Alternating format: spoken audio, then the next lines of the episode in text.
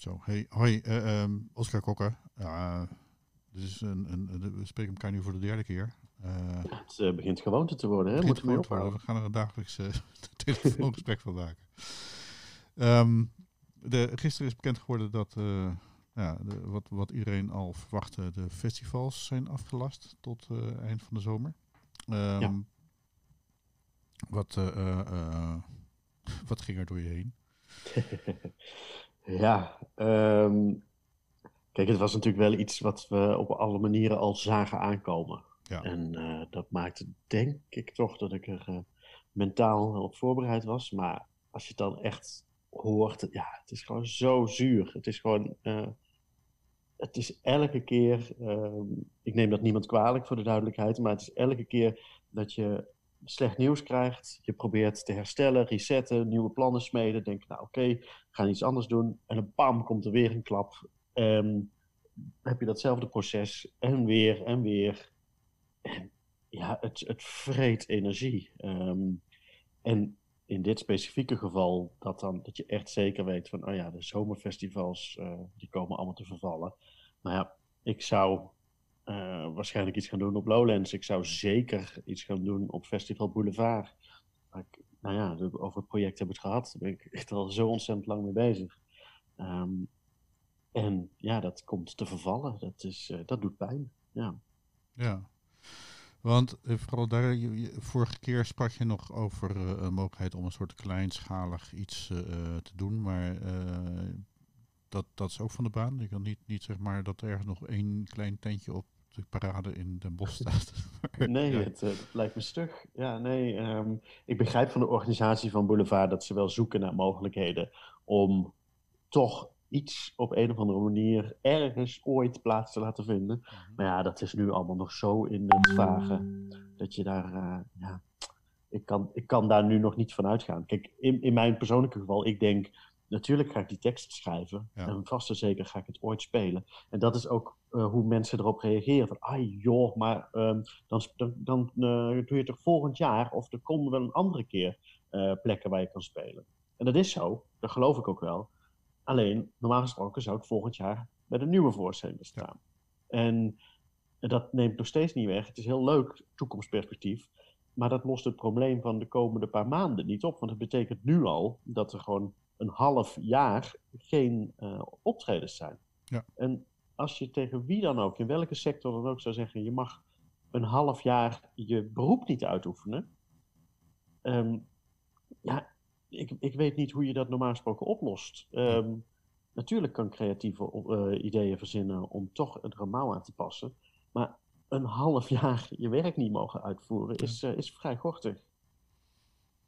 En voor de zoveelste keer, het is niemand schuld. Ik kan niet kwaad zijn op iemand. Daar gaat het ook allemaal helemaal niet om. Maar het, uh, het is ook vast en zeker niet erger dan alle gezondheidsproblemen. Dus, dus dat, maar, en dat maakt het ook meteen zo lastig. Um, ik merk de hele tijd dat ik de behoefte, de noodzaak voel om me op een bepaalde manier te verdedigen. Om te zeggen van nee, maar ik heb realiteitszin. Ik snap heus wel dat gezondheid voorgaat en dat kunst niet bovenaan die behoeftepiramide van Maslow staat. Nee, dat weet ik. Um, er zijn andere mensen nog belangrijker. maar um, ja, elke individuele pijn is een pijn en elk individuele probleem, individueel probleem is een probleem. En ja, dat, dat, het hoeft, ja, hoe wil je het oplossen? Ik weet het niet. Uh, erkenning is een, uh, is een begin. Hmm. Heb je het gevoel dat je die nu niet krijgt? Wat zeg je? Heb je het gevoel dat je die nu niet krijgt? Um, nou, ik denk dat de, kijk, de troostende woorden, zoals ik ze net uh, citeer van, nou ja, volgend jaar nieuwe kans, uh, dat onderschat het probleem. Dat, nou, het probleem is niet, ach, ik wilde zo graag die voorstelling ooit spelen. Ja. Dat is echt mijn laatste zorg. Uh, het gaat echt over het nu, over hoe deze maanden door zien te komen. En dan help je me niet met de troostende woorden. Het komt ooit goed.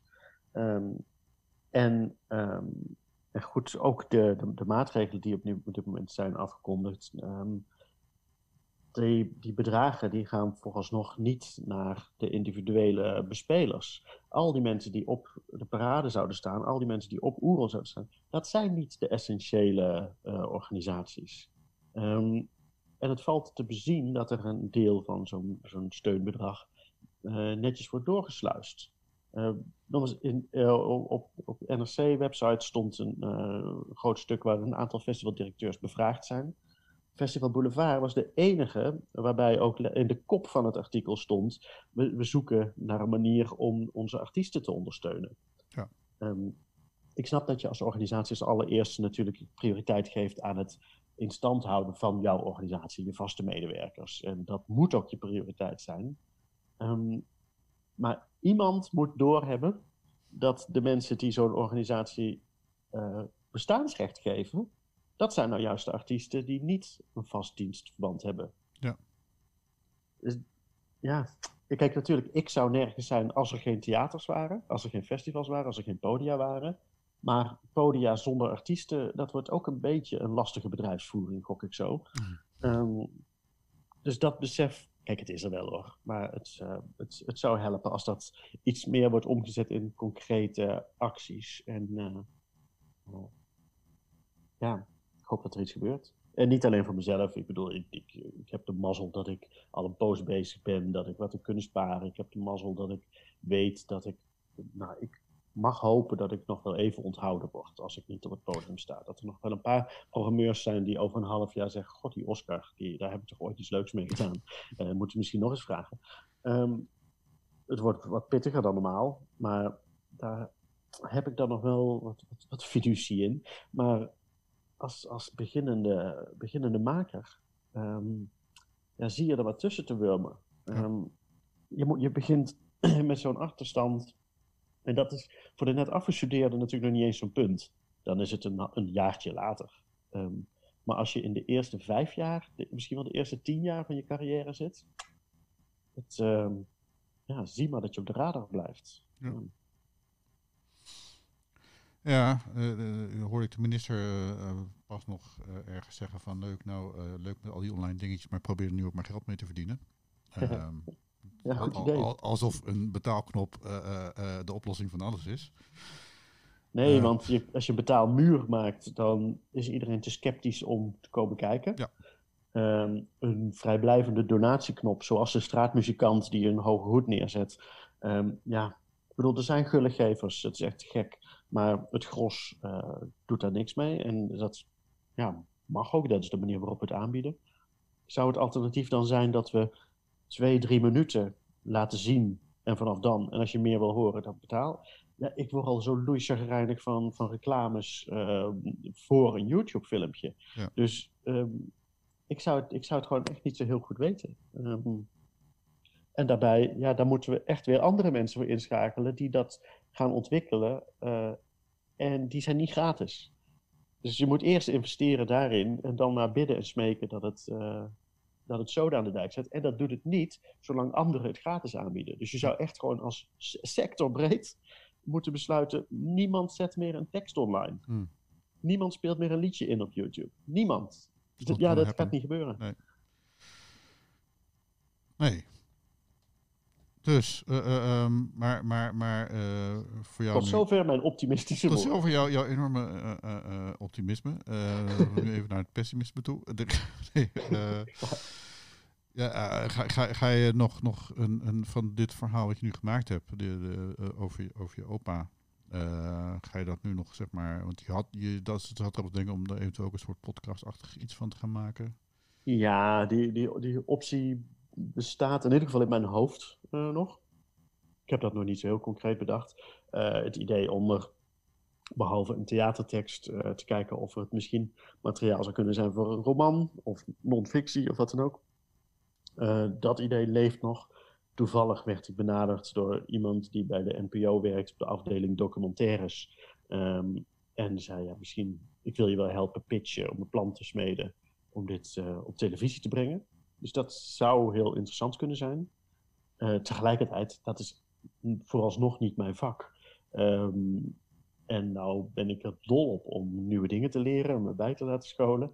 Um, maar dat, ja, dat, dat is natuurlijk niet uh, dat, dat ik daarmee de komende drie maanden, uh, dat ik in de zomer wel onder de pannen ben. Ja. Um, en kijk, stel dat het een boek wordt, dan krijg je natuurlijk hetzelfde ding. Dat, dat, dat ja, dat is op zijn vroegst. Wanneer is dat af? Dat duurt echt een hele poos.